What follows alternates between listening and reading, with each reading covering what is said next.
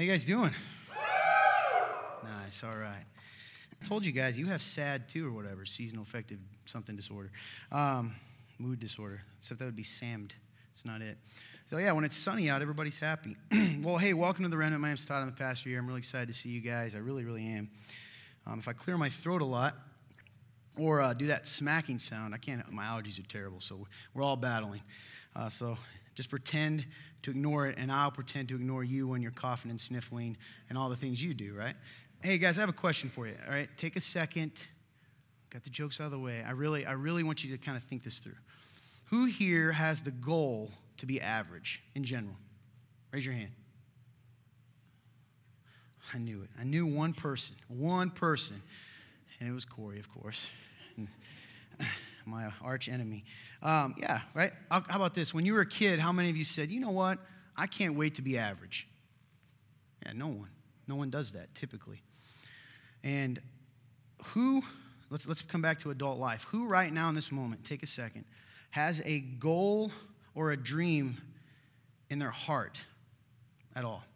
Could be professionally, relationally, uh, spiritually, whatever. Raise it high, raise it high. Be proud of it. Be proud of it. Oh, look at that. Everyone. Everyone has, has something. Who here, raise your hand if those dreams are just average? They're like, I didn't think so. Okay. Stay with me. Who here would say that they wish they could do something? This may be related to your dream or maybe not.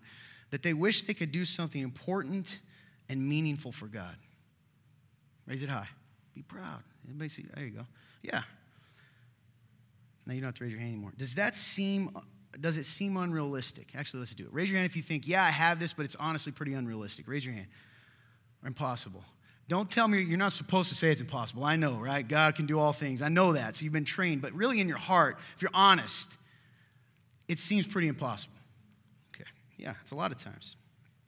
How about those that say it's not possible? Maybe you say it's completely possible. But if I'm honest, when I look at whatever that dream or goal is, there's literally, I have no idea how that would even happen, right? Like you, you can say, I don't even know really the first step to take. Yeah, that's, that's, I like when people are real. You can always tell when we're being Christian because we're like, mm, I've never thought anything's impossible. Not through Jesus. Yeah, right? Because we've been trained that way. How about this? Who believes, of those that maybe raised their hand, who have thought about doing something big for God, for the kingdom, for the church. Maybe God's put something crazy in your heart. Who here has really at one time or another said, you know, honestly, um, I, I'm probably a little bit too messed up where I'm at to do that, in whatever capacity that is? Yeah. How much too much junk in the way to get there, right? Sometimes it's not even your stuff. Maybe it's, I don't have the finances, right? Or um, we aren't in a good place financially, or we aren't in a good place relationally, or whatever else it is. There's some sort of too much thing. The truth is, we all do that. Everyone does that. Everyone is told, you know, I've thought about this before. Have you guys ever considered that when we're kids, at least my generation? I, I don't know if they're, I'd say it's continued to get, be, I think they're told this still, Gen Z. But I was like told you can be anything you want to be, right? Uh, honestly, it's not completely true. Like, I'm not going to be in the NBA, you know? I'm 5'10, 150. Get it? well, no, yeah, right, some things. But overall, yeah, we're told that we can be anything we want to be, but somehow, and I love that. And I actually think that beyond things that like we, we can't control, I can't control whether I'm a seven foot tall Shaq, okay? But things we control, I think we can do anything. I really do believe that, right? One of my favorite quotes is from Vince Lombardi Work is the price we must pay for success. You can accomplish almost anything if you're willing to pay the price. A lot of times people don't want to pay the price, right? They don't want to pay the price of work to get where they want to go. We all have, but so I, I get lost as usual. My point is like that's a great thing to tell, but then somewhere along the line in life, and I'm, I'm looking at my own life. I remember the te- the story being told. You can do whatever you want. You can you can accomplish anything. And then somewhere along the line, the adults, older people in my life, started to change that to, okay, let's be a little realistic. Hmm? Mm, that's not, that's not realistic. So it started with just kind of murmurings. I remember my, uh, my high school coach. Football is a big part of my life, guys. Listen, I'm going to talk about it because it was my idol and it, it, for me. But I remember sophomore year, I went up to my coach, and uh, he's a Hall of Famer, good guy. Um, but he said to, I said to him, he asked me, I was like, hey, coach, do I need to move positions? Because like I'm, I'm only five nine at the time. I'm now 5'10, so I really grew into it. You know, I'm only five nine. I know that college scouts are not going to look at me if I play this position because I'm not, I may be big enough here, but I'm not big enough in college to play this. And he's like, I think you, he goes, I don't know really what he said. What's your goals? And I said, Well, I want to play in the NFL. I told him flat out. And he literally chuckled, chuckled at me before catching himself and realizing, oh, I probably shouldn't chuckle. And he's like, hey, and then he gave, you know, I think you should just focus on the now, Todd, you know, which is good advice. But I remember thinking, like, walking pretty dejected, like, man, you have to laugh? Like, you, you know, somewhere along the lines, we're told, we, we kind of hype kids up and tell them they can be whatever they want to be. And then we say, whether we become jaded, whether we're lying to them, the story changes. And now it is be realistic. And I think a lot of times our disillusionment with life comes from that. You have all these dreams, and, and we hype them up and we say it can do anything, but we don't really focus on how to get there. We just end up saying it's either realistic or not. And the people that are lucky enough to stumble onto their dreams, right? Then we, we, we praise them and make movies about them on Netflix and everything's cool. But most of us, that's not the case. I would dare to say most of you, I don't mean this depressing because sometimes we have dreams that God changes, but aren't actually doing or living the dream you wanted as a kid. Now, those of you that wanted to be Superman or Batman, I'm sorry, right? I was with you, but you know, we give up on them and we choose things more realistic. Realistic. Because what? We have too much junk. I'm too short. I'm too old now, right? At one point you were too young to do the dream. Now you're too old to do the dream. And in the middle you didn't you were too messed up, right? Or whatever, too poor, whatever. The truth is, sometimes we do have too much junk. Sometimes there are twos in the way. We have things that we have to be able to do to get where we want to be. Does that make sense? Something you have some you do have to sometimes take care of things. Example. Me right now, if I want to wake up tomorrow and be a marathon runner, I'm going to tell you what's going to happen. I will die. Tomorrow, If I go tomorrow and run a marathon, and I, I run decent amount, I thought I was in good shape till I started this kind of running thing I'm doing lately. Nope. Um, but but honestly, right? You can't just say, "Hey, I'm going to win the Boston Marathon tomorrow." That's ridiculous, right? And then I literally wait. Maybe I don't even know when that is. And then I just show up in Boston and I run it, and then I'm shocked that I didn't win. That's why we have the Couch to 5K. You've heard of that, right? That's a little app that says, "Hey, we're going to take you literally from the couch." Thank goodness, right? uh, to the 5K, which seems unrealistic at the time. Sometimes we have that. Sometimes we have things we have to do, steps we have to take. The problem is we tend to think that the two, T O O, that we are, or the two um, that we have, makes the dream seem hopeless. I know this is wordy, stay with me. It makes it seem like changing or getting out of situations we're in are impossible because of the twos too old, too young, too dumb, too ugly, too lazy, too broken, too sinful, too far gone, too late. The twos make us not even want to take the first step. How could God use someone like me to do something like that? Because you can see it off in the distance. Those of you that had your hands raised and said, I got a dream, right? For something, I want to do something for God. But getting there is scary because those of you raised your hand, you said, I don't even know if I'm honest how I would even take that step. Typically, it's followed by a two because I can't imagine how I, Todd, can get to a marathon because I am too heavy, right? Too out of shape. The twos make us not want to take the first step. How can God want me to do something like that, especially when I'm two? How could I have a marriage like that when I am two, when we are two? How can I be successful when I am too much of a failure? Two's get in the way. There are too many obstacles. Truth is, a lot of times people like to remind us of how unrealistic things are too. So not only do we know in our own head that's, I'm too old, too young, but then the people got to tell you too, right? Well, that's a little too unrealistic. You know? What they'll tell you is pray about it for 16 years. Right? I, I, love that, man. Sometimes I, when I hear someone say, hey, did you talk to your coworker about Jesus? I'm going to pray about it. I'm, I'm confused. Uh, what do you have to pray about when God already told you what to do? Right? I mean, he already told you. He, you want him to give you another Bible written to you. I see? Two? Anyway. It's too unrealistic. The situation's too ugly. And they'll tell us that. That's too big. Right? that's too big, man. It's too late. Here's the thing, and I want you to hear me today. I'm serious. Because every single person in this room, there's sometimes that you preach things or, or say things from the Bible, and it's like, listen, yeah, there's probably only a segment that this applies to today. By the way, we still all get it, get something out of it. But I think today is one of those days that it applies to every single one of you. I guarantee it. Here's the thing God uses the two people to do amazing things. That's what he does. That guy's too small, too old, too broken, too young, too lost, too evil.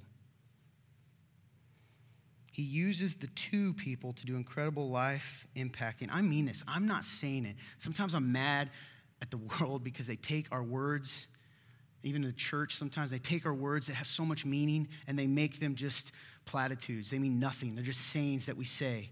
But I mean this. I believe God uses the two people to do amazing things, life altering things, world impacting things. I believe that to further his kingdom. He does it all the time, and I believe he's still doing it today. Why? Because I see in his word all of the times he does it. He's done it from the very beginning until now, and he's gonna do it at the end. That's what he does. He's gonna take people like me who are too far gone, too sinful, too broken, and he's going to make me and turn me into a saint. He does it all the time. I believe that. I believe God uses people like you. I know he does. The problem is, I think we get so caught up in the final result. So, I want an amazing marriage that seems impossible. I want to heal my marriage. I want to have a good relationship with my kids. I want to get out of this financial situation. I want uh, to, to dive into this ministry. I want to, whatever it is. We get caught in the final result because the honest truth is, guys, I'm not going to sit here and tell you that I have any idea or clue how he's going to take someone that is two and put them there. I don't know. But he does it. We get so caught up in that final result, the hill, that we don't know how to get there, that the, we think about all the overwhelming amount of choices and steps that it would and could take to get to that call, to get to that dream that you all raised your hand about, to get to that crazy God thing. It is so far away. Maybe it seems impossible for someone like you or me to do something like that, but the beautiful thing is, God isn't calling you and me in those moments to worry about the end result. He's asking us to follow Him in the first step, the first decision, to take the first step in that direction and let Him decide what's next. And listen, when we stack up all those little things, those little steps, those little moments of obedience, those little choices, when we stack them up, those moments of obedience that don't seem like they matter, or have anything to do with the dream, when we stack them up, I believe we look around and we see that God has used all of the small things to do the miraculous. That's what He does. But you don't always get to see it in the moment of the small things. I'm sorry. And that's what hinders some of you. You've gotten tired of doing the small things because you don't think it's going to get you anywhere closer to where God promised you or where you want to be. I know it because some of you told me. I've done the right thing for so long. I've done the little things and it gets me nowhere. That's because you are so focused on where you're not that you're not excited about where you are. God uses the small things to do the miraculous. And here's the thing about God does it through the small people. Listen, I'm not under any illusion. In the big scheme of the world, I, Todd Blanton, right? Kim Jong Un or whatever his name is over in South is North Korea is not thinking about me or what I think. they don't care about me, right? I'm, I'm, I'm insignificant in the scheme of the world. That's okay. Maybe I can't make the impact that I feel like God's called me to do. It's possible. I'm, I'm being genuine. But I also think it's possible that He can and He will if I'm obedient in the small things. I think it can happen through the small people, the little old me's, the too old, too young, too dumb, too sinful, too broken. He has the small people do the small things so that he can do the incredible. I heard that yesterday. No, you didn't. Because if you did, you'd all be doing these incredible things. Because, see, a world that focused on doing all the small things is a beautiful world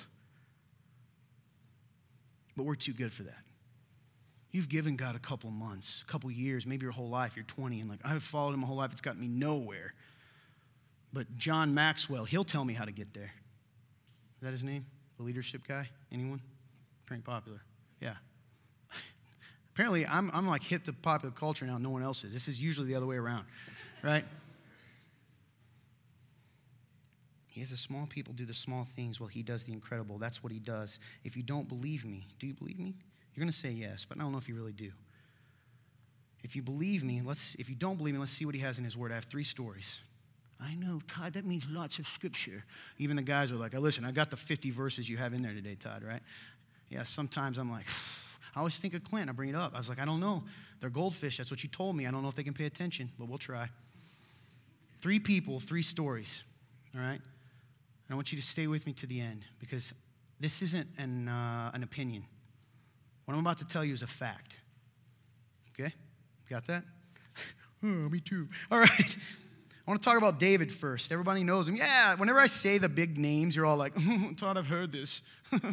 you do it. It's so enraging, right? 1 Corinthians 13, love, I know all about it, Todd. Tell me something deeper. And I'm like, let's talk about justification. That's boring. David, King David, stay with me. Pretend you don't know. Let's go on again. King David in order, before we knew a King David, we had a story about, everyone knows, raise your hand if you've heard David and the giant, David and Goliath. And he killed him with what? A stone. Yeah, he killed him with a stone. I even knew that story, wasn't raised in the church at all. Knew the story of King David, right? So let's let's talk about this. So before I get into read this section, I got to catch you up. So Saul is the king.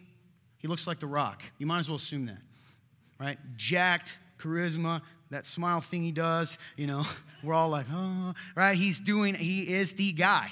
And to be honest with you, here's a hard thing people don't want to realize about Saul. We always make him the villain, but do you know he didn't start that way? Hmm, what happened? He didn't do the small things. Anyway, so the rock slash King Saul right? He's standing there and he's got his people, and they're about to f- fight a group of wild, savage warriors that apparently had some giants in there. Todd, that's unrealistic. Have you seen Shaq? okay, so we got a nine foot tall warrior here. We found stuff that, that imply this happens, okay? So let's just ignore this for a second. Substitute whatever height you feel is appropriate. A vicious monster. Okay?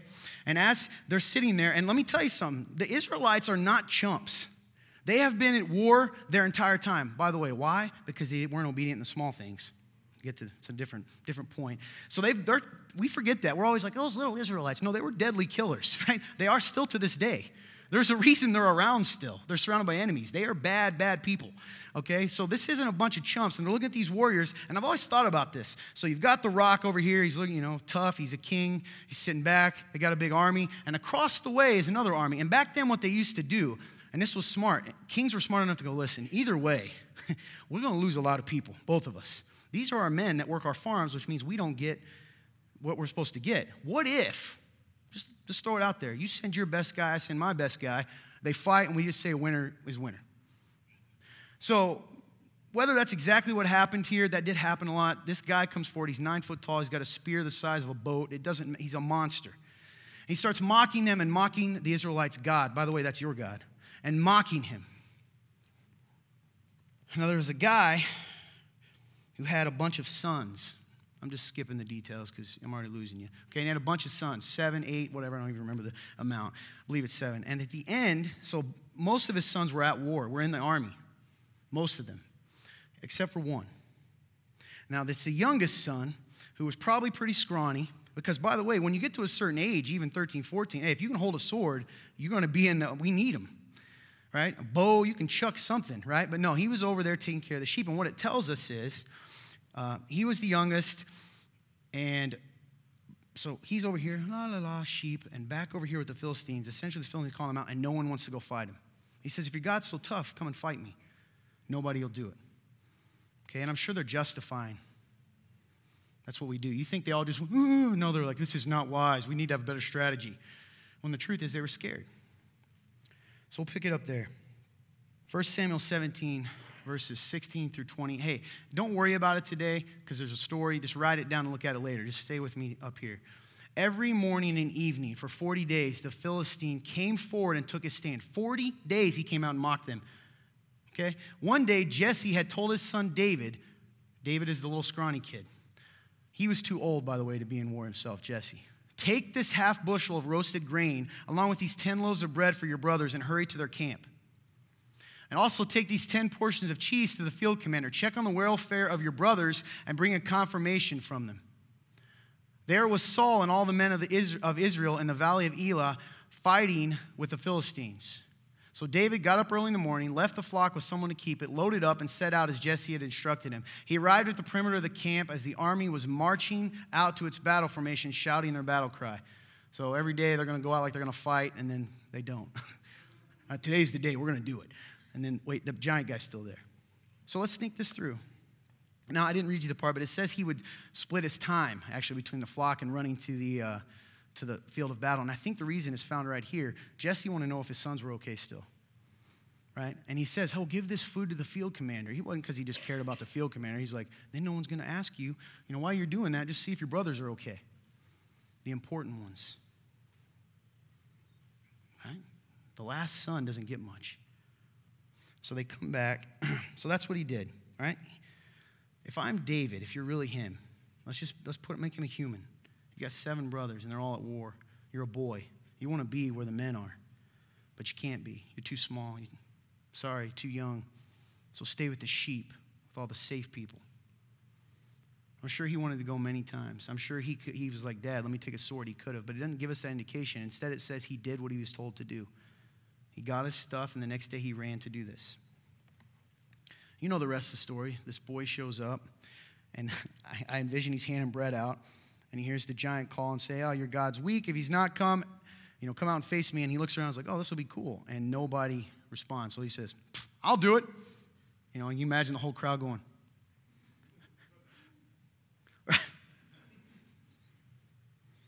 And so we all know he goes get some stones. I don't need to tell you that, right? We all on the same page, but listen. 1 Samuel 17, 48 through 50. When the Philistine, Goliath, started forward to attack him, David ran quickly to the battle line to meet the Philistine. David put his hand in the bag, took out a stone, slung it, and hit the Philistine on his forehead. The stone sank his forehead into his forehead, and he fell on his face to the ground. David defeated the Philistine with a sling and a stone. Even though David had no sword, he struck down the Philistine and killed him. After that, he cuts his head off, runs around. The Israelites get brave and they charge and they win the battle. So not only did he beat the giant, but he helped win the battle. Listen, you already know what he becomes shepherd boy becomes King David, who becomes the psalmist, who becomes the one whom they call Jesus, the son of David. Was that shepherd boy ready to be the writer of Psalms? Even if he was really good at slinging stones. We, was he? Could a 14 year old write about love and fear and sin and brokenness? Could he inspire us at any age? No, he wasn't ready for that. He wasn't ready even to be the king yet. We know that God chose him, but he wasn't ready. I know that's confusing. Stay with me. Listen. But the king and the psalmist would have never existed without a boy willing to obey his father. I'll say it again. You thought I was going somewhere else. Had the boy done what many of you do, kids, and all of us, if they had not obeyed their parents, if he had not said, okay, dad, I'll do it, we would have never had David and Goliath. And who knows if the Israelites would have even survived. And we certainly would have had King David, and we wouldn't have had the Psalms. If they've ever comforted you, you would have never had that. All because a boy said, okay, dad because God told him to. Do you think when he said yes to taking the bread to the field that he knew he was going to be killing a giant? No. Did the small thing. A boy that watched sheep that was not big or important enough, that was too small, too weak, too young, and was not important enough to even go and watch the battle this boy became the king of Israel and the writer of Psalms. Jesus called, was called the son of David, and he became these things by taking food to his older brothers. Do you understand? We don't, we don't, I don't hear many sermons about David taking food to his brothers because we skip it. But one doesn't happen without that. Some of you, you're so focused on being the king that you're not willing to serve your brothers and sisters. Bottom line. You know, that's why a lot of people hop churches. You know, there's a, there's a strange misnomer. I mean, there's times, right? You get called somewhere. I believe that. But a lot of times it's just because you're not king or queen fast enough. You're being asked to serve. You're being told to do what God told you to do. So I don't like that. Let me go find somewhere else where I already get it without taking a step. The thing is, we, we, we're okay with that in Christianity today. Because there's a church on every corner, we accept that. The shepherd boy became the king, became the psalmist by taking food to his older brothers. You with me still? Let's go to guy number two. It's this crazy guy named Simon. They called him Peter, right? One of my used to have. Honestly, I used to say I'm like Paul, you know, because we all do that. I'm more of a Paul than a Peter. And honestly, as I as I learn more, I'm like, eh, I don't really know. I might have a little Peter in me too, the bad stuff mainly. I want to start right at the beginning, okay? Gospel of Luke, chapter 5, verses 2 through 11. I know it's a big section, stay with me. He, capital H, who is it? Jesus saw two boats at the edge of the lake. The fishermen had left them and were washing their nets. I love this, by the way. Yeah, put yourself there. He got into one of the boats, which belongs to Simon. Jesus just wanders up to the edge. He doesn't know him and goes, hmm, steps in the boat that he doesn't own, okay, and asks him to put out a little bit from land. So he hops in, and if you've the chosen does a great job of this. Once again, you should watch this. But if you haven't, I mean, I just picture this, right? He's over here. He's had a rough day, no fish. He hear, feels the boat move. He looks, and some random stranger is standing here. And the guy goes, Hey, man, you mind pushing out a little bit? Right?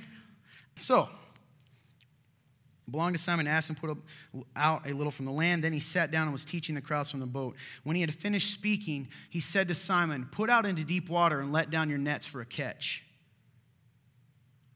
Master, Simon replied, Listen to this, because this is us. We've worked hard all night long and caught nothing. I like to think he adds this part. But at your word, I'll let down the nets. There he goes again, like, I think you don't know what you're talking about. When they did this, they caught a great number of fish and their nets began to tear.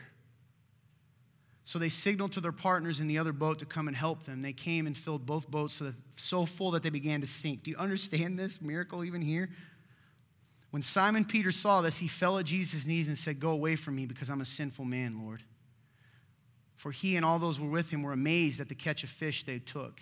And so were James and John, Zebedee's sons, who were Simon's partners. Don't be afraid, Jesus told Simon. From now on, you will be catching people. Then they brought the boats to land, left everything, and followed him. Hmm? Arguer, right? I'm not going to read it all, but guys, listen, the gospel are literally filled with stories of Peter constantly telling Jesus how to do things right. It's so funny. If you stop viewing it as Saint Peter and you view it as a human, I mean, every time, hey man, this is a wrong decision. Hey, I know, you know, you're the teacher, whatever, Messiah, great. I really think we should go here. Constantly, constantly. Betrayed him, left him, right? Y'all know this? Denied him three times. Acts chapter 2, verses. And Peter, uh, Jesus had told him, You will be Peter, the rock of the church. Didn't sound like when you watch the beginning. Acts chapter 2, verse 14 tells us after Jesus left, all the people are arguing and debating, and the Jewish people are here. And Peter stood up with the eleven, raised his voice, and proclaimed to them This is the man who said, I don't know the man. Proclaimed to them, Man of Judah, Men of Judah, and all you residents of Jerusalem, let me explain this to you and pay attention to my words. Drop down to verse 41. So he preached to them. The man who was afraid to even say he was with Jesus told the Jewish people, This man is the Messiah, which is a death sentence. And so those who accepted his message were baptized, and that day 3,000 people were added to them.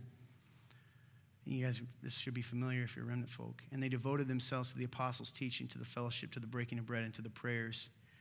The pessimistic fisherman became the apostle who became the rock of the church. Listen the man who started the church, who led the early church and set its walls on the foundation of Jesus, the rock on which it was set, was the man who had to lower the nets. Such a simple thing. Go out and drop the nets. What if he hadn't? What if he said, No, I, you've heard it. Some of you do that. Me, I've had a long day. I'm not doing it, Lord. I don't want to love my wife today. I've worked all day.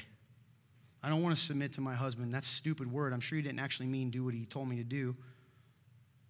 Right?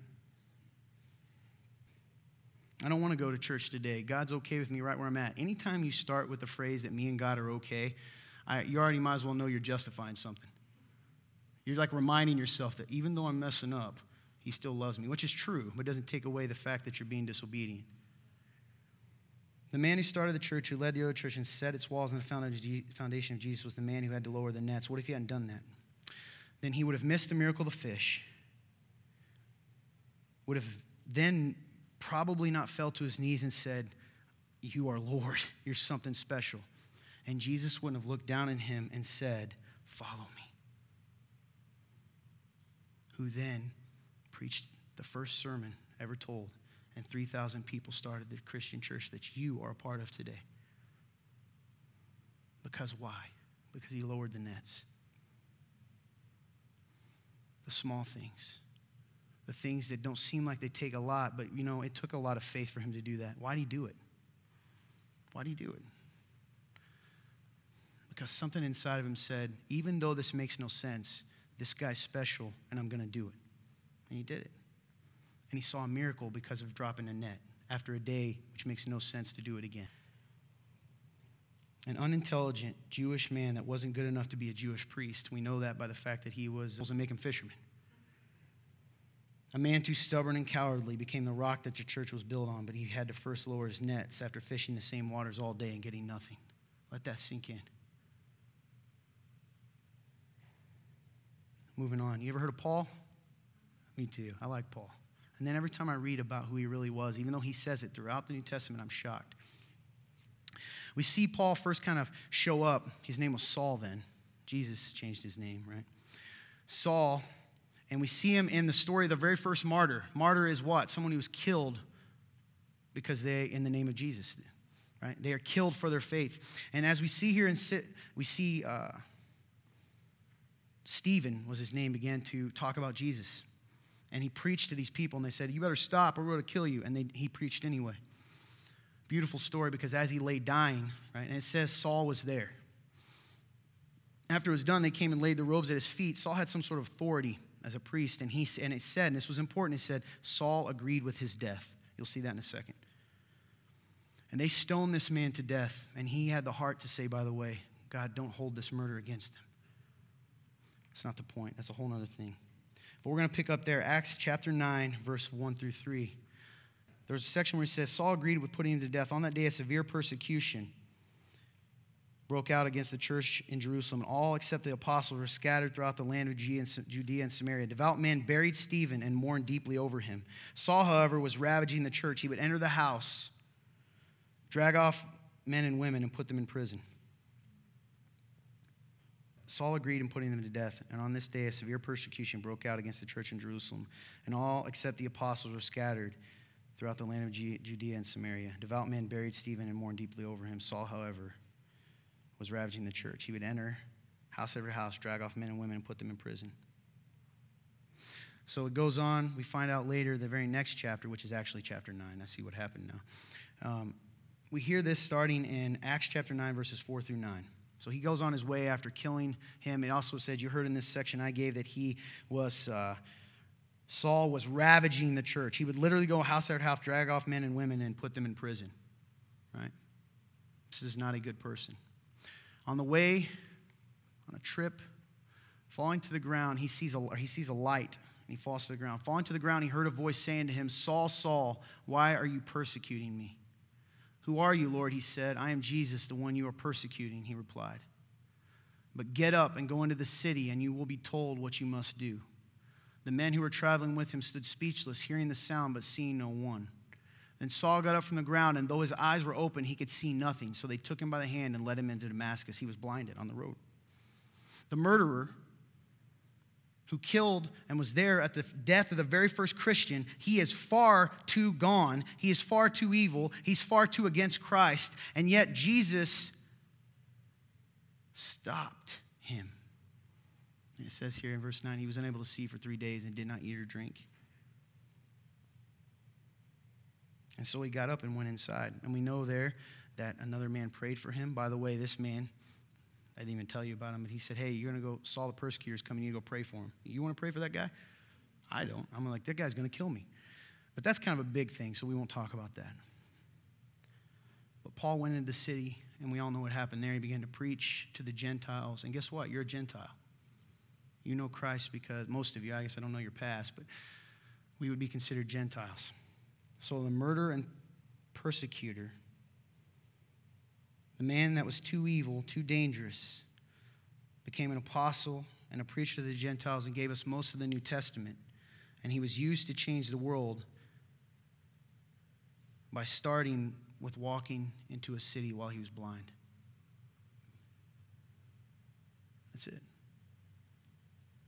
Right? You sit here and we're all like, I would do that. No, you wouldn't. Most of you'd lay on the ground crying because you can't see anymore. I would. And saying, God, you're evil. Get up, go into the city. That's it. He didn't tell him he's going to heal him. He didn't tell him you're going to meet someone. He said, Go in there, I'm going to tell you what to do next. It all started with this man. He didn't even hear the gospel yet, really. This man listening and walking into a city while blind. Right after he's blind, he walks in. A small thing. It all started that Paul the Apostle, who encourages you today, didn't start that way. He was Saul the persecutor who walked into a city blind. Okay, so I've, I've shown you specifics, yeah? You see that? You guys get what I did there? I hope, are you thinking today or asleep? I can't tell. Say, do this if you're thinking. Okay, good. I know, Corey, I don't look at you. All right. Go to 1 Corinthians chapter 1, verses 26 through 31. Okay? You can actually go to this one if you want. The Apostle Paul tells us this, tell, puts this into words what's happening here. Brothers, consider your calling. Not many are wise from a human perspective, not many powerful, not many of noble birth. And what that's saying is listen, there's not many people that are important in the world's eyes. There just aren't. Right? Instead, God has chosen what is foolish in the world to shame the wise. And God has chosen what is weak in the world to shame the strong. God has chosen what is insignificant and despised in the world, what is viewed as nothing, to bring to nothing what is viewed as something. Oh, that's so beautiful. So that no one can boast in his presence. But it's from him that you are in Christ Jesus, who became God given wisdom for us, our righteousness, sanctification, and redemption, in order that, as it is written, the one who boasts must boast in the Lord. It's wordy. You ready? Not many of you reading this, listening. Praise God for the famous people that are believers, right? There's not many. Not many of you will have a voice that's going to change the entire world, that you were born that way, born into it with a voice, a silver spoon, any of those types of things. But he tells us here that God uses the twos, the two people, to do incredible things no matter what anyone says, for one singular reason. Because when they see you do these things and they tell you that you are too old, too small, too strong, too weak, too sinful, too broken, too far gone, too much of a loser, when they see you do this, they will see me and they will give me glory. You will point them to me not by your power, but in your weakness. Right? We know the verse. For my power is made perfect in your weakness. What that means is stop focusing on the twos because in your two-ness, I will be glorified because they're going to say, How'd you do it? And you say, Because my God told me to. But see, some of you think you're too good for the small things. You think you should skip to the head of the line. You know, from the very beginning, Jesus has tried to get us to understand this simple fact. He said the first will be last and the last will be first. You don't get that even here, he is flipping the script. He is taking away our opportunity for pride. He is letting us understand who we are in light of a perfect God. Most of you are in the place where you think you're not good enough. You are too far gone to be used. But some of you in the room, you don't do the small things because you think you are too good. Either way, you're too focused on the twos. You know, that's what happens to, to pastors a lot of times matter, you know, every time, every time something, you know, I don't believe pastors start out, you know, the, let's say the bad ones or the ones that are hateful or mean or anything else. They don't start. You think they genuinely start out doing that? Most of the time, I don't think so. There probably are. Some of them aren't even saved and they're gifted, but I'm saying even the good ones that they can be believers and not and not and lose their way. It starts because at some point along they start to think, I'm too special. This is me. I'm doing this. And the problem is when you think you're directing the ship, then God's like, okay, go ahead and direct it. It's not good. Take it from me. Not only, and, and it's a subtle thing, man. It's a subtle thing. But one of the clues, whether you're arrogant in this room, listen to me. Whether you are prideful and rebellious and arrogant, is you are too good to do the small things. If that's you, you need to check your heart because you'll never get your dreams that God has given you if you're not willing to do the small things. You see, God uses the small, insignificant, despised, the two people throughout history. He prefers it. Why? I told you again, but it bears saying because they're often humble too. See, you have an incredible opportunity. You know, everything, it is true. It's another thing that became a platitude, beautiful saying. Let your test become your testimony, right? Oh, yeah, Christianese. It's a beautiful saying. That in your things, the things that you do, the things you struggle with, that it will become a powerful testimony if you're faithful. Okay, Todd, well, that, okay, he uses insignificant people. Uh, I hear you there. I already given you a little clue here, but how does he use those people? How? How does it happen? Jesus himself, Luke chapter 16, verse 10, very small verse. Whoever is faithful in little is also faithful in much, and whoever is unrighteous in very little is also unrighteous in very much. You know, I believe some of you may be given an opportunity. God has called you to something incredible. But it all hinges on whether or not you're willing to be faithful in the small things because what he's saying is listen, you think you can handle what, what that now? You can't even handle not saying that word I told you not to say. You can't even handle saying no to that guy or girl that you're not married to. You can't even you can't say no or yes to the small things that God tells us to do. And yet you want to be king? When you can't even take bread to your brothers? You want to be queen? When you can't obey those in authority over you, whoever that is. The how of the small things, the how of the two people being used by God to do amazing things is found, listen to me, I, I like words, I'm sorry. It's found in the small things. You want to know how? I'm telling you right now. You want the dream you had? Raise your hand if you want the dream that you had, that you feel God's calling. You really want it, if you're honest. Listen, I'm going to give you, Todd, tell me how I'm going to tell you. You don't need Oprah to tell you. I'm going to tell you now. Stop focusing on the hill and focus on the first step. I want you take the challenge of focusing on the small things. Can you smile at someone? Can you love someone? Guys, listen, if you can't love your brothers or sisters and obey God, even in that, if you can't forgive, you can't lead. If you can't stand in the face of criticism when it's the five people in the bar, then you certainly aren't going to stand in criticism when you're facing a thousand. Do you understand? Our hearts are shown, we are being prepared. You have to start thinking that all the little things, the setbacks that go, God isn't answering my prayers, that's ridiculous. He is preparing you. You don't know what's on the other side. That's, your, that's you being focused on the big things. God can only move if this happens. Really, who's God then? Your Father loves you. Bottom line. And I do believe it. I'll say it right now. I don't know. But I believe you if you say God has put something in your heart to do. I believe you. And I believe you can do it. But you got to learn to walk before you can run. You got to be obedient in the small things. I say it all the time because it's the one that makes you mad. You know me. I'm going to ruffle your feathers and I won't see you for three or four weeks, but I'll say it anyway. You don't even go to church. I have people all the time come in here. They'll come here for a week. They'll start coming, and I love it. Dude, if this is you, dude, dude, dude, you can tell I hang out with young guys. If this is you, I'm going to believe you. But a lot of times, sometimes it works out, but I'll get someone come up to me and they'll go, Hey, man, I would love to lead a ministry here. I would love to preach at your pulpit. Literally, that's happened to me. And that's fine, right? Okay. When I say, um, Well, do you go to church somewhere? No, I'm going to start coming here. Okay. All right, man. Well, hey, let's talk in you know a couple months. See how you feel. See if you still feel that way. Two months later, I never see him again. I never see him again.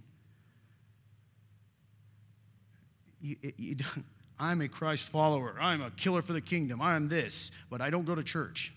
And I'm going to prove with a verse that doesn't exist that I don't have to. I was that guy. I'm telling you. I, you know another reason I harp on this all the time? Because I was 100%, Andy will tell you, I argued with this dude. How many times I argue with you? Tons, right? I don't like telling him he's right, right? Because look at him. Yeah, he's still, yeah. Every time he mentions going to church, he looks at me a little and winks, right? And I have to go, yeah, I know, you were right. He's right. I argued. And did I have biblical arguments? I had some, right? They weren't good, but I had them to justify myself. And listen, and yet, God's sense of humor, hey, we should start a church, right? And, and, then, and then all this other stuff. That's what he does. Help start a church. But the bottom line is, we have to be willing to do the small things. I was that guy. You know, God gave me gifts. I hate saying it because I hate myself, but it's also arrogant to say I don't. He gave me some gifts. And I started, you know, when people, when we started doing this thing, I started noticing stuff happening. and it was happening fast. I'm at, at one point, okay, early, early on. And I just rolled with it. And like, it was so funny to admit this. Guys, I don't like admitting this to you because I still struggle with it. I had a person tell me I had kind of a, a fall seven years ago. It really hurt our church. Um, it, it, it hurt me, set me back, you know. And I had a guy, I don't even like the guy. And I think he's a jerk. Um, I'm just being honest. But uh, this can prove that some, he spoke truth to me. And even though I don't like him, it stuck with me. He said to me, he said, Todd, and I've told this story before, he said, beyond the sin that everybody sees, Beyond the sin that everybody sees, what was your sin in this? I thought it was such a weird question. So I, for once, I said, let me think about it, right? Let me, let me think about it, which is rare for me because I fire off. And I went and I remember driving right after he did, and I pulled into my apartment, and I'm not joking, I'm exaggerating. I had a moment of utter fear as I realized that I, I saw myself standing in front of the throne of God. He's massive, and I'm standing there, and I'm saying, look at me, look at me. Don't, don't pay attention to him.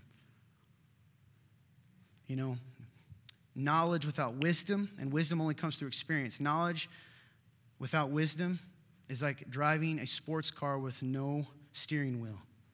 You'll get somewhere fast, but you're going to hurt a lot of people and crash eventually. That was me. Because I wasn't willing to do the little things for God to train me in preparation for where I was at. Now, God is good, okay? And when we repent, and I'll tell you that anyone use my life, I am not a good person in my flesh, right? But God accepts a repentant heart. And don't let anyone tell you that you're too far gone. But it starts with, right? I had to go through things I didn't want to do. I just shared this with some guys the other day. Um, I was trying to teach them how to journal. I don't remember who it was. If you're in here, you can raise your hand if you remember the story. But I said, I read directly from my journal from 2013, in which I said, I'm impatient to be restored. but I also know I don't want to get back to where, yeah, back to where I was, right? I don't want to be the process every day of doing the things God tells you to do, whether it's in failure or success, is not always easy. But I learned something. It made zero sense for me to be here today looking at you.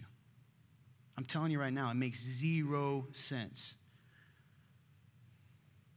Every bad thing you heard of me, you know, you know, it's so funny. I do this all the time too. I didn't used to. I used to be so insecure because I thought about what you guys thought of me. And then I was like, it, honest to goodness, it doesn't matter what I do, you eventually don't like me, at least for a day. So I just stopped worrying about it. But I used to like, people come up and they say, Is this true? And you know what I used to say all the time? And I still will say it if I don't know you well. I'll say, Yeah, just go ahead and assume it's true. Now what? What if the thing you hear is true? This goes for anyone that's ever made a mistake, by the way. Because, see, we put labels on people. Because what are you really saying about God? About Jesus, the gospel, when you say that someone is too far gone, that they did something too bad. What do you mean? Like murdering people? Murdering Christians? Denying Jesus? What, what things are you talking about? But, right? You know, there, it takes humility in that too, that like, you got to walk that stuff out. It wasn't in my notes, but I thought it, it, it was important to tell you guys. Some of you make mistakes and it seems like it's too late. And I'm not going to tell you it's going to be fast or easy. But advice from one brother to another brother or sister quit worrying about, for me, whether when I was going to be restored and worry about every step. Because the testimony's in the steps. You see what I'm saying? It's in those small things. Will he do it long term? How the small things, the two people being used by God to do amazing things found in the small things. We stop worrying about the how and start obeying the do. Quit worrying about how you're going to get there. Your dream, I just told you I think it's real. So now stop worrying about how you're going to get there and do the things you know. Oh man, someday I want to start a ministry. I want to I have no idea how to do that. Okay, well what do you know how to do? What do you, what have you, what, you have no options on this. Love people as you go, tell them the gospel, serve, do it. Because God uses all that as preparation. You've heard the stories, of course. I do believe that David's time as a shepherd was used to train him. You think he just woke up, magically knew how to use a sling? I bet you anything he used that sling many times, right? Driving away predators and all that thing. But in the moment, it's like, here I am. I'm fighting, I don't know what's out there, lions, cheetahs, I don't know what's out there, right? I don't think there's wolves. We always say that, but I'm not sure there are in the Middle East. Maybe. Anyway, he doesn't think that as he's hitting him. I, don't, I bet he doesn't think, you know what, I'm, I'm going to be the king of the world, some, I'm not the world, but king of God's people someday by using a slingshot. No, he's like, mother trucker, there's another dog. That's why I'm not good. I said mother trucker. Anyway, we stop worrying, prepared and able to tr- be trusted with the bigger things, period. Some of you are like, ah, I want to do this, I want to do this. Okay, show him. Show him that you can be faithful with the little things. Show him you can be faithful with your money. Man, Boy, we had a rocket started a couple weeks ago, right, guys, in the church. Like, I could say it. All starting from money. That's where it started from. Hey, man, you know, hey, person, late, whatever. Anytime I come and go, hey, if you're around the Remnant a lot, I don't talk about money a lot. Yeah? Let's be real. I don't, because I'm too prideful. Part of me says, I don't need your stinking money, right? But it's not about the money, it's about your heart for God. And so my job is to sometimes say, hey, are you giving? No? Okay. Blah, blah, blah. And then Okay, well, have you prayed about in a long time? It says you've been giving $2 back when you worked at, you know, as a part time hot dog seller. You're now CEO of the company. You're still giving $2. Have you considered praying about it? You make 400000 a year. Have you considered, no, I'm, how dare you? And then they, you know, they quote to me the penny verse. Right? Anyway, different story. But anyway, my point is not to shame you, and we all do that. We all don't like our money. Why is money always brought up? I bring it up now because it makes you mad. And the areas that make you mad are the areas I need to poke, the areas that God's trying to get to. Not to shame you, but to, to free you from that. In fact, uh, Luke 16 10, believe it or not, and I, it's, a, it's a bigger picture thing. It also, he's actually talking about in the context of money. It's in the very same section that at the end he says, You can't serve two masters. You can't serve God and money. I mean, it's the same thing. Do you read his word and pray? I want to be a leader of my church. I've never read the Bible in six months. It's not a quota. I mean, it's for you, though, right? I don't pray. How about the husband that leads when it's hard? Well, in the short term, she's mad at me. Okay? you want your wife to be happy or holy? Ladies, you want to be happy or holy? You decide. Well, you're, most of you are going to say happy, but that's only short term. Being holy means following God. It's not about Him being better than you, it's about your submission to God, not Him. But, if, but the truth is, if you don't submit to your husband in those moments, that's a whole nother. I'm going to do this sermon. I've been putting it off for four or five, like literally a couple months because I'm scared of you ladies because you get mad and then you tell your husbands to leave because I told you to straighten up. So I, I, try not to do it. So I just keep yelling at the guys. But then they're like, why are you always yelling at us? Um, the husband leaves when hard. The child in this room, I'm going to be, I don't know, worship leader. I'm going to be a youth leader, but you don't obey your parents. I want to be king, okay, David, take this food to your brothers. No. The wife that submits to her husband. In every do and don't that God has called us to do in the Bible, that there is no gray area. In every do or don't, God has a purpose. Do you believe that? He has a reason for your good and also for your training. I'm going to say this super fast because I'm running late the last couple weeks. I just feel so motivated. I know, Corey, and you're here. So I only say the short ones for when you're gone. Listen, and that's what you get. I want to tell, uh, I, pr- I promise he looks grumpy. He smiles at me sometimes when you're not looking. Uh, we've created this really funny scenario where they actually think we're enemies. This is great. Uh, listen, I want to tell you a quick story about my own life real fast. When I look back at all of this, and to you guys that just come here, like, yeah, it's a nice little church, but it's not a miracle. It is. I could tell you tons of stuff. Um, you know, we were given this property for, actually, a guy right here. He don't want to hear it, but this guy was faithful in a small thing you can't see him. Don't go to him. That'll make him embarrassed. But this guy was, was faithful in a small thing, which was calling us, who he doesn't even go here all the time. It's not, and says, hey, you guys still looking for a building? Because I know a guy. One small thing. That your small thing led to this. Isn't that crazy? Isn't that pretty amazing? Probably don't think that, but it's true, right? Anyway, I was just want to brag on him because that's funny you're here. In this story, when I think of the miracle of this place, I all the time, I'm sentimental. AJ and I talk about it. We're little babies Ooh, the past is great. Good old times. So when I look back at the start of my ministry, guys, I didn't want to be a minister, minister, pastor, whatever you want to call it. I didn't want to do that. I'm telling you right now, I didn't want to do it. I loved Jesus, but I didn't want to do it. I wanted to play professional football as that began to fade, and I realized that 5'10 guys of my hue don't often make it, okay? Bottom line, played my position. That's reality, okay? Look it up statistically.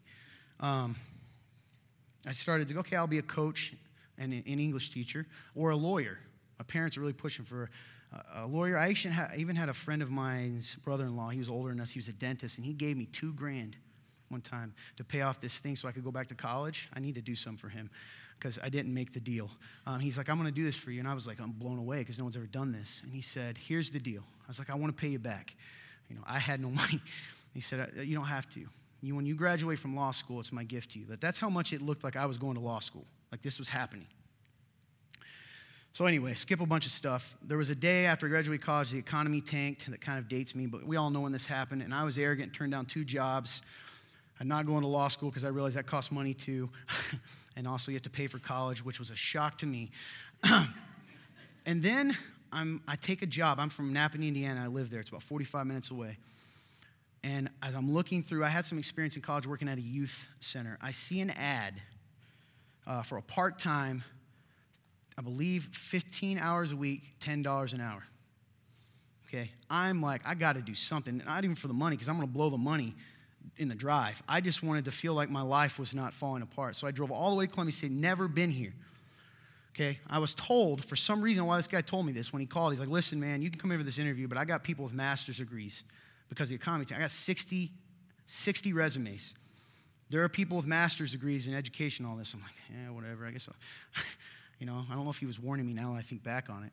Uh, but I drove all the way up here and I pulled right here, if you're from this town, in the courthouse. So I don't know how to, if you're looking towards like the nook, and looking at the courthouse from the back, I parked on the left side. I can tell you exactly the spot.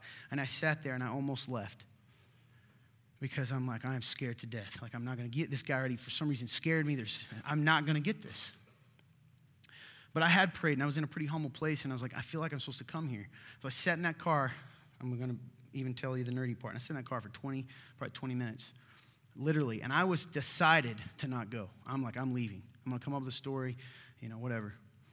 And then I, uh, and then it just hit me. I was like, no, I'm going to do this. And I played the Braveheart theme. I had the uh, soundtrack, which embarrasses me. And I did. I played the song. Uh, it's very inspiring. Yelled freedom and got out of the car. Anyway, I, I walked all the way inside, took, took, the, uh, took the thing, and you're going to say, how did this appear? Took the job, and it was exactly what it was. Okay, and I stayed, and God taught me things taught me how to love people that shouldn't that are unlovable. Taught me about preaching the gospel right to people that didn't want to hear it. Taught me uh, then he grew that position into a full-time salary position because i tried to leave again because i wanted to go work for bowen center and make more money. He's like yeah, I'll stay here. And then i had talks with people like susan the, randomly who was volunteering there right? You remember this susan and god's preparing my heart and i can tell you a hundred different stories and i knew i see what the church is the beauty of it but i saw a lot of the ugliness too right andy? We saw that people that didn't want to go to the untouchables, people that say, We don't want them. Why don't you take them to your church? They said that to me. And I said, So you're telling me if I had a church and I brought all these people here, because my job is to connect churches, you would support that? Yeah, we don't care. So I did. And a lot of people along the way, it's not just me, but when I look back in my life, if I had drove away that day, I wouldn't be standing here today and had no idea that I would be led here. She's going to come uh, play some music. I'm going to leave you with a list. I know I've gone long. Here's three things to take with you. One, the importance of the small things. I'm just bringing, I've already told you. Number one, you aren't to anything for God to use. If He has told you or is calling you, then trust it. That includes the things we know in the Bible that we all have and the things that may be call, called you. Stop worrying about your twos and listen to Him. Number two, focus on the small things to prepare yourself for the big. Right? Do it. Don't just take this today and walk out of here because I've already, you know, I've went long. You might as well listen now. Number three, don't get caught up in the end result or you might miss the miracle of the moment. You know, along the way from, from outside in the center to now, you know, sometimes everybody's like, oh, you know, this is what this is what your life's been. Here's the biggest moments of your life. It's not, I'm gonna say names. It's Jason's, it's Zach's, it's the people that I would have never met that God let me be a part of their life when they were 15 years old. That's the miracles. What I do today is no more important than I did then. I just have a microphone. Don't miss the miracle, the moments, and the small things. There's, there's things in that. Listen, are you too young, old, broken, sinful, dumb, ugly? Are you too much of a loser, too much of a screw up? Do you have too dark of a past? Are you too far gone? You are, you are never, listen to me, if that's you, you are never unable to be used by God. His love for you isn't dependent on your twos, and neither is his plans. Sometimes we think he loves us, but he doesn't want to use us. The dream or calling isn't too big if God told you or called you to it. Stop worrying about how big it is and worry about that first small thing. You know what it is. The first step, the first act of obedience, the first move towards God. Take that step and watch God take the small things to create the miraculous. Are you being held back by your twos or someone else's twos of you? Have you let fear stop you from the small things? Does it feel like God is far away, but if you're honest, you're not even listening in the small things? He's saying stuff, you just don't like what he's saying. He asks you to do. Do you not even listen to the little things? Let today be the beginning of change by taking the small step. Ready? This matters. This altar time, this time for you to respond, this it's all really leads to this moment. This is the start of the show. You and God. Maybe it's confession, confessing to someone. Maybe it's coming up for prayer. Maybe it's forgiving people, whatever it is. Are you willing to do that small thing? And if you're in this room and you're all those things, too far, too wrong, too sinful, too addicted, all of those things, me too. You don't have to be cleaned up first. Jesus says, Come as you are. Come to me, all who are weary and burdened, and I will give you rest. The gospel simple. God made everything perfect. He set us in the in this perfection, this creation. He said, You do what I say, I'm God, you're not, we're all good. And we said, No, I'll be God. I reject your small things. We see what happens still today. And we are doomed by our own actions. We are guilty before a righteous God, and we are doomed to hell. It's a fact. Is it really fire? It doesn't matter. It's not pleasant. That's where we're all headed. Were it not for one small, insignificant carpenter who was truly the Son of God, who did the small things, becoming like us, to show us how to live to show us right and wrong again, and then do the incredible thing to pay our penalty on the cross. He died so that you never have to. And empowering you through his spirit, the same spirit that he then proved himself the Son of God by raising from the dead on the third day, he says, I will give it to you. I will empower you to do the small things and the big things. But you have to do something first. You have to do one small thing. You have to stop pretending to be God and let me be God again. You have to accept that you're sinful and broken and you're not good enough on your own. What does that mean? How do I accept Christ? It means looking at God and saying, I know I'm a sinner. I've messed up. Forgive me. I want what you have. I turn away from my stuff. Don't worry about how you're going to turn away from it. He'll do that. One small thing. And the Bible tells us that when we confess with our lips and believe in our heart that Jesus Christ is Lord, you will be saved. That's it. I know. I know. I'm not supposed to say this. It's gone long. I get it I believe this is important today. For the next five minutes, these five small minutes, ask God what small thing He wants you to do. If you don't know Him in this room, it's going to seem like a really big thing, but it's not. It's a small thing to walk to the front and say, I want Jesus. I did it. I did it. It was scary, but it's worth it. Whatever you do, let this count. Make this count. Don't leave the same as you came in because if you do, you're choosing to.